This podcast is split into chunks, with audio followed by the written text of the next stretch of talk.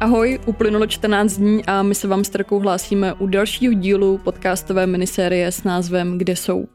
V dnešní epizodě vám přiblížíme případ, který před 25 lety zarezonoval celým Českem a dodnes se jedná asi o nejznámější případ zmizení dítěte v Česku.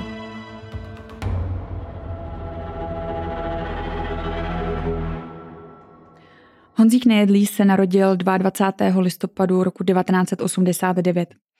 Byl žákem třetí třídy na pražské základní škole Jeremenkova v Pražském Podolí. Známky měl průměrné, rád se smál, byl kamarádský a ochotný a dá se říct, že byl takový jako lumpík, ale jaký chlapec no, jaký, v devíti letech jako prostě není. Bejboj, no.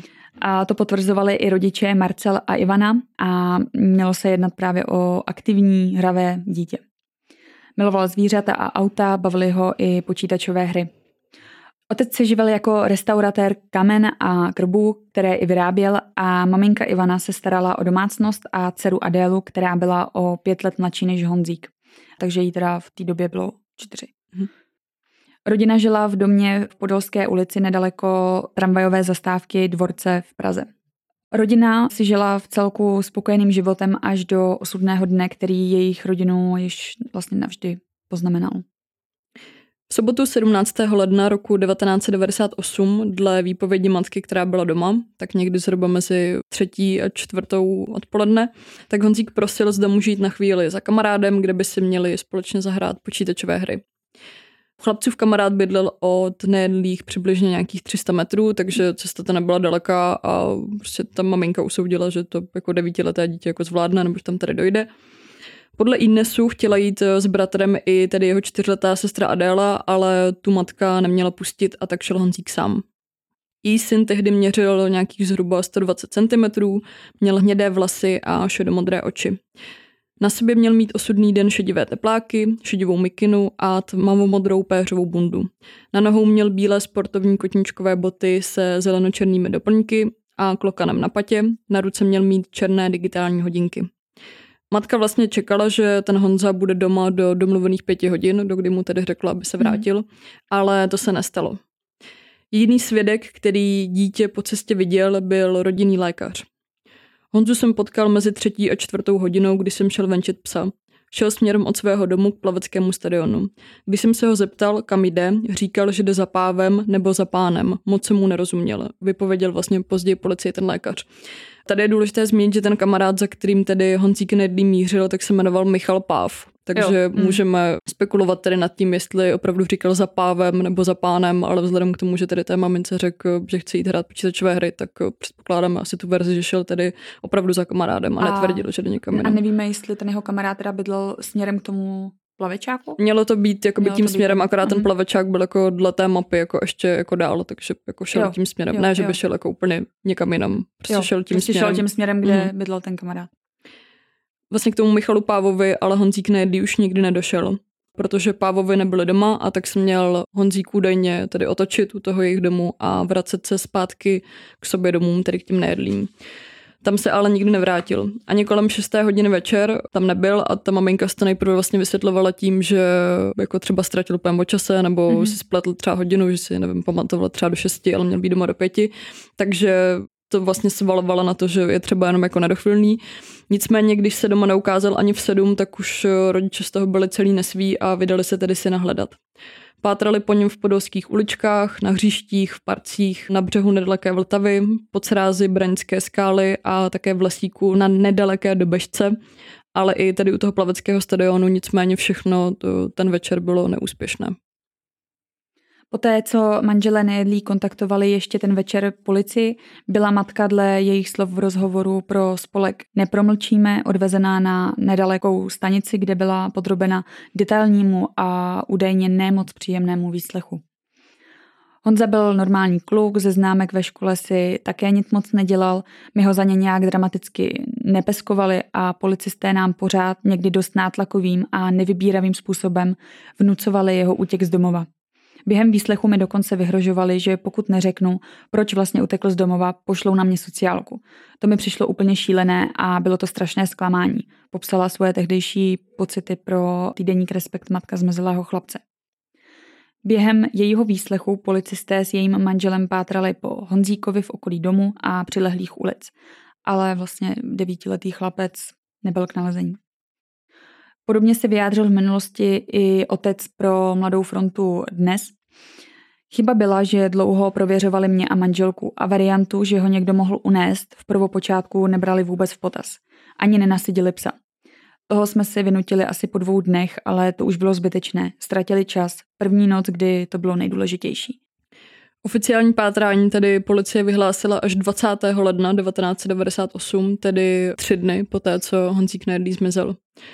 Do toho pátrání byly zapojeny desítky policistů, dobrovolníků, vrtulník s termovizí a také říční policie, která opakovaně prohledávala tok Vltavy, která tedy vlastně byla kousek od toho Janova bydliště. Zapojení byly i psovodi se psy, což ale jak jim, tak těm rodičům prostě přišlo pozdě a sami ty psovodi kroutili hlavou nad tím, proč byli povoláni až po dvou, třech dnech. Navíc v tom období od toho 17. do 20. ledna poměrně jako pršelo, no, takže, ty, takže stopy... ty stopy prostě hmm. mohly být jako úplně zničeny a bylo to asi trošku, nechci říct zbytečné, ale bylo to pozdě, no, asi zkrátka. Hmm. Rodina krátce po zmizení eh, devítiletého hocha požádala přes známé o pomoc eh, jeho českou záchranou brigádu, která měla vlastně speciálně vycvičené psy a s těmi pátrali například v soustavě štol, které se za války využívaly k ukrytí munice a byl to prostě takový velký jako prostor, tak se mhm. domnívali, jestli by prostě nemohl být někde tam a ani tam ho tedy nenašli. Do pátrání byl dokonce zapojen i Interpol, ale ani ten prostě nebyl úspěšný. Nebyl úspěšný. Tam prostě byly podle mě zásadní ty ten první, první hodiny. Den, hmm. První hodiny a ten první den, no. Rodiče byli samozřejmě naprosto zoufalí. Téměř po celé Praze a okolí vysely plakáty upozorňující na Honzíkovo zmizení. Manželé tehdy nabídli odměnu přes 100 tisíc korun tomu, kdo bude o zmizení jejich syna mít jakékoliv informace. Nakonec částku zvedli až na milion korun. I to ale zůstalo bez úspěchu.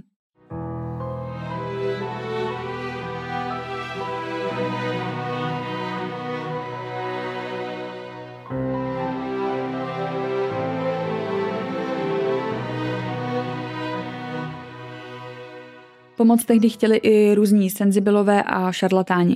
Jeden například tvrdil, že ví, že chlapec za pár dní přijde. Nepřišel. Další ezoterici zase tvrdili, že je Honza Nejedlý držen pedofily v blízkosti jeho domova, což se ale nepotvrdilo. Policie také následně prošla seznam pedofilů, kteří se jevili jako eventuálně možní pachatelé, Chlapec bydlel jen pár set metrů od plaveckého stadionu v Podolí, kde své oběti lovili zahraniční pedofilové v čele s bývalým moderátorem BBC Chrisem Denningem.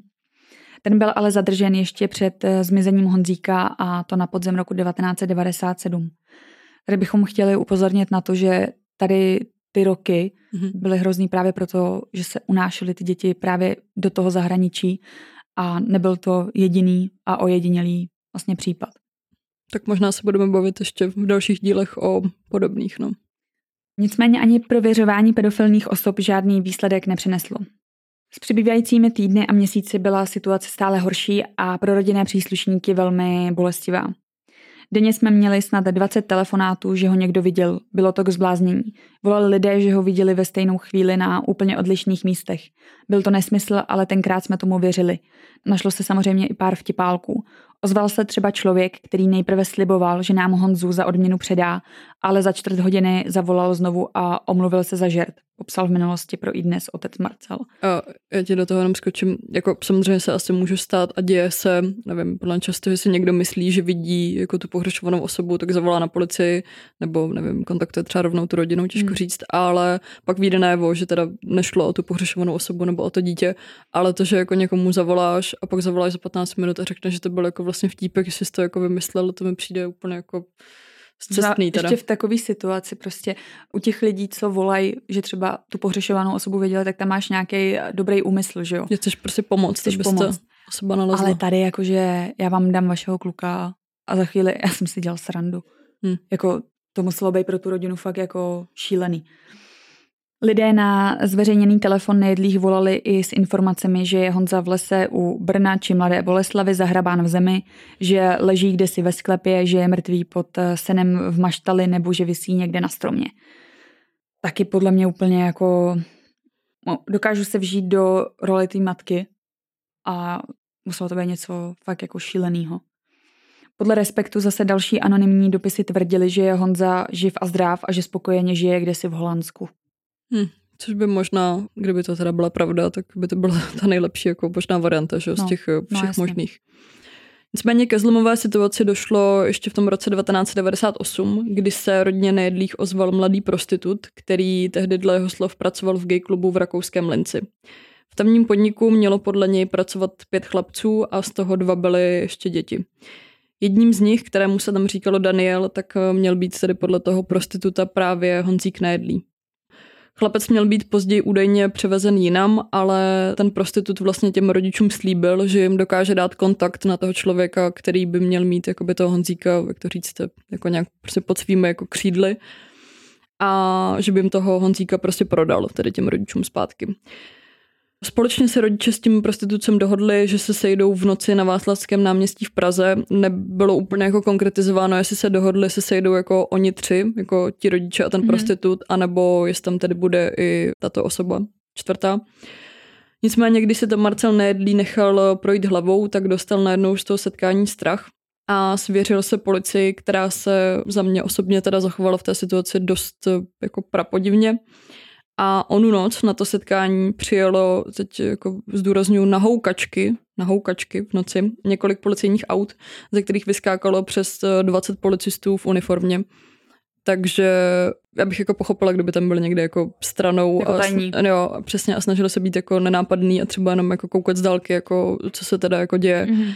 Ale potom, co teda provedli tohle, tak eh, ten člověk, nevíme tedy, jestli to byl vyloženě ten prostitut nebo i ta čtvrtá jako osoba nebo oba, tak z té kupy policistů zřejmě dostali strach a samozřejmě se prostě neukázali. Takže nejedlí přišli možná o jedinou šanci zjistit, co se se jejich synem skutečně mohlo stát a kde by mohl být. Otec Honzíka celý život eh, vlastně byl přesvědčen, že je to chyba tady té policie, že tady tu celou akci zkazila a kdyby ji neprovedla tak, jak ji provedla, tak eh, že třeba mohl získat cené informace. Na druhou stranu nevíme, co na tom jako bylo pravdy a třeba tam prostě Honzík vůbec nebyl a ten prostitut to vymyslel podobně jako ty předchozí typy. Těžko říct. No já vím, ale zase vím si, že ten prostitut, že by to nebylo nic neobvyklého, to, že by právě to dítě se dostalo právě do nějakého takového klubu, kde by bylo právě jako využívaný, že jo, pro ty sexuální jako služby. A co jsem tak postřehla, tak ten prostitut ani za to nechtěl ty peníze. Mm-hmm. Takže možná chtěl fakt jako pomoct. Nemůžeme vědět, ale i kdyby, i kdyby tam ten Honzík nebyl, tak eh, ten postup té policie byl za mě úplně jako mimo. Hmm. Jo, to je, je jasný, že pokud tam ten člověk byl, tak uh, ten musel mít úplně nahnáno, když tam prostě přijede bambilion aut z toho ti prostě vyskáče 20 policajtů, že jo.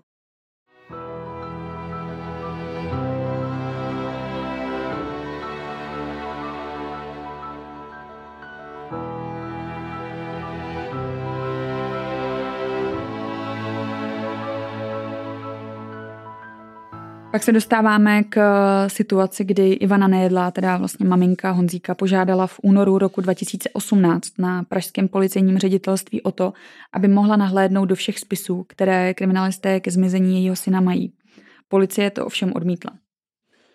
Ženě bylo oznámeno, že její žádosti nelze podle správního řádu a trestního řádu vyhovět. Dalším důvodem bylo i to, že spis byl do té doby veden jako pátrací a matka nebyla vedená jako poškozená. Ústavní soud v červenci roku 2019 nakonec rozhodl o tom, že matka Ivana může nahlédnout do toho vyšetřovacího spisu. Policie podle něj porušila právo na ochranu rodičovství i právo na účinné vyšetřování. Policii soud eh, zakázal, aby v porušování práv pokračovala a tak Ivana Nejedlá v doprovodu své právničky mohla konečně spis prostudovat. Při jeho studování byla prý matka zmizelého dítěte velmi rozčílená a nebylo to pro ní příjemné.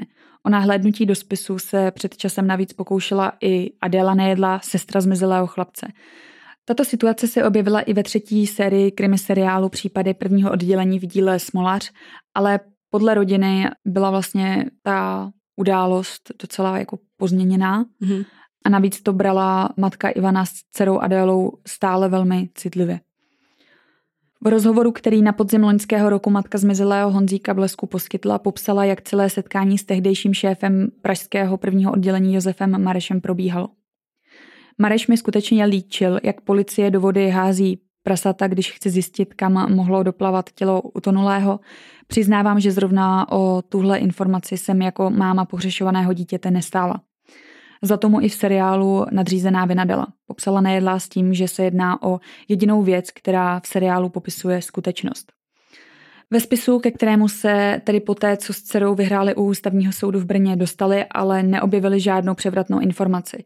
Podle matčných slov v něm bylo dost eh, začerněných míst a jmen, ale nic bližšího v něm příbuzné nenašli. Co víme, Péťo, o tom dílu toho seriálu? Tak co se jako týká toho dílu Smolař z případu prvního oddělení, tak tam je vlastně ta situace vykreslená jako jinak, tím způsobem, že ke Kozákovi, což tady má být jakoby postava, předpokládám Josefa Mareše, který tehdy vedl první oddělení na Pražskou Mordpartu, takže se s ním eh, prostě přes nějakého známého spojí tedy ta sestra toho zmizelého chlapce. Mm a vlastně požádá ho, že by chtěla jako nahlédnout do, jako do toho spisu a zjistit, co se tady s jejím bratrem prostě jako stalo.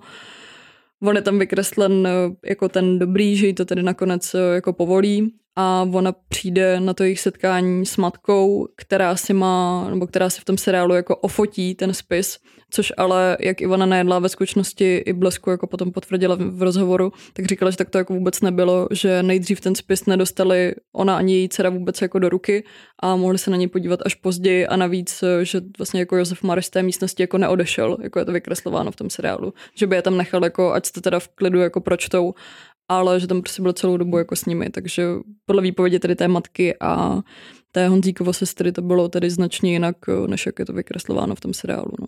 Takže myslíš, že, že se tak nějak jako snažili ospravedlnit eh, celý ten případ, když pokud budeme mluvit o tom případu jako takovém, tak eh, to na policii jako takovou vrhá docela špatný jako světlo. Tak jestli se snažili nějak jako ospravedlnit nebo nevím, protože z té matky tam udělali jako hroznou furii, mi přijde. Asi to tak vyznívá, na druhou stranu furt se bavíme jako o seriálu, který prostě by psán nějakými jako scénáristy, tak... Eh, ale pořád na základě nějakých skutečných událostí. Jasně, no. Ale tady ta linka, o které se tady bavíme, tak eh, celý ten díl jako je o něčem jako jiném a tohle je jenom taková jako vedlejší linka, no, která jasně. se jako prolne tím jedním jako dílem, no. Těžko říct, podle mě můžeme jenom spekulovat, eh, jestli to byl jako záměr nebo ne, ale hmm. je to tam prostě zmíněno. Z Podolí, odkud se Honzík Nejedlý v lednu roku 1998 ztratil, se rodina po pár letech odstěhovala za Prahu. K dceři Adéle si rodiče později adoptovali z dětského domova i malou Nikolku. Celá rodina, ale hlavně Honzíkův otec Marcel Nejedlý po chlapci nikdy pátrat eh, nepřestali. Otec založil v roce 2011 Facebookovou stránku, aby vlastně zjistil, co se jeho synovi stalo, kam se mu mohli jako ozývat eh, různí lidé, pokud mm-hmm. něco věděli. A na místo verze policie, která tedy celou dobu to jako vlastně prezentuje tak, že podle nich se Honzík zřejmě utopil ve Vltavě, tak eh, otec byl přesvědčený, že jeho syn zmizel zřejmě jen pár desítek metrů od domu a že ho zřejmě tedy unesli obchodníci s dětmi. Když vám dítě někdo zabije a najdou jeho tělo, máte to svým způsobem vyřešené. Když vám dítě zmizí bez stopy, nedá se ten pocit srovnat naprosto s ničím. Uvedl vlastně pro i dnes v minulosti tedy Marcel Nejedlý. Ten už se bohužel nikdy nedozví, co se s jeho synem stalo, protože v roce 2014 zemřel na rakovinu. Matka Ivana v roce 2019 pro českou televizi připustila, že si bohužel nemyslí, že by její syn žil a že kdyby tak podle ní bylo, tak eh, že se domnívá, že by se jí nějakým způsobem prostě ozval nebo zkusil jako tu rodinu kontaktovat. No. Kolik by mu dneska bylo? Dneska by mu bylo, počítám správně, přes 30, 33, 34. 34, tak to už je fakt jako velká pravděpodobnost, že by se nejspíš sám ozval, ale sama potom, co jsme si to dneska tak schrnuli, se přikláním k té verzi, že byl opravdu asi jako dítě unesen pro nějaký ty nekalý praktiky. Což o to, no, jako mohlo se prostě stát jako cokoliv, že nemuselo se to týkat jenom nějakého jako únosu, nebo nemuselo to mít spojitost tedy s nějakými těmi jako sexuálními praktikami a tak, jak tam popisoval ten prostitut, nebo jak to tvrdil těm rodičům ale taky se mohla stát jako nějaká prostě fakt jako nešťastná náhoda, no, jenom mě zaráží to, že se prostě nenašlo jako tělo a hlavně se s tím eh, pátráním začalo jako tak pozdě. Já chápu, že chtějí asi, myslím si to jako asi standardní postup, že se nejdřív jako prověřují ty blízcí, ta jako rodina, jestli s tím náhodou, jako, nebo prostě jaká tam byla rodina jako situace. Ale když mluvíme, nebo bylo to prostě devítileté dítě, tak vyhlásit pátrání po třech dnech mi teda přijde osobně za mě taky jako pozdě. No. My vlastně na konci těchto epizod z miniserie, kde jsou často říkáme, že kdyby naši posluchači nebo diváci věděli o tom případu něco, tak eh, ať informují policii, což samozřejmě platí i u tohoto dílu, i když si samozřejmě uvědomujeme, že je to jako 25 let, čtvrtstoletí stará záležitost. Ale kdybyste nějakou informaci měli, tak myslím, že jak policie, ale hlavně rodina by byly za nějakou takovou informaci rádi příštím díle se zaměříme vlastně na dost podobný případ, mm-hmm. který je taky z devadesátek, akorát eh, nebudeme mluvit tedy o chlapci, ale o zmizelé dívce, konkrétně Ivaně Koškové.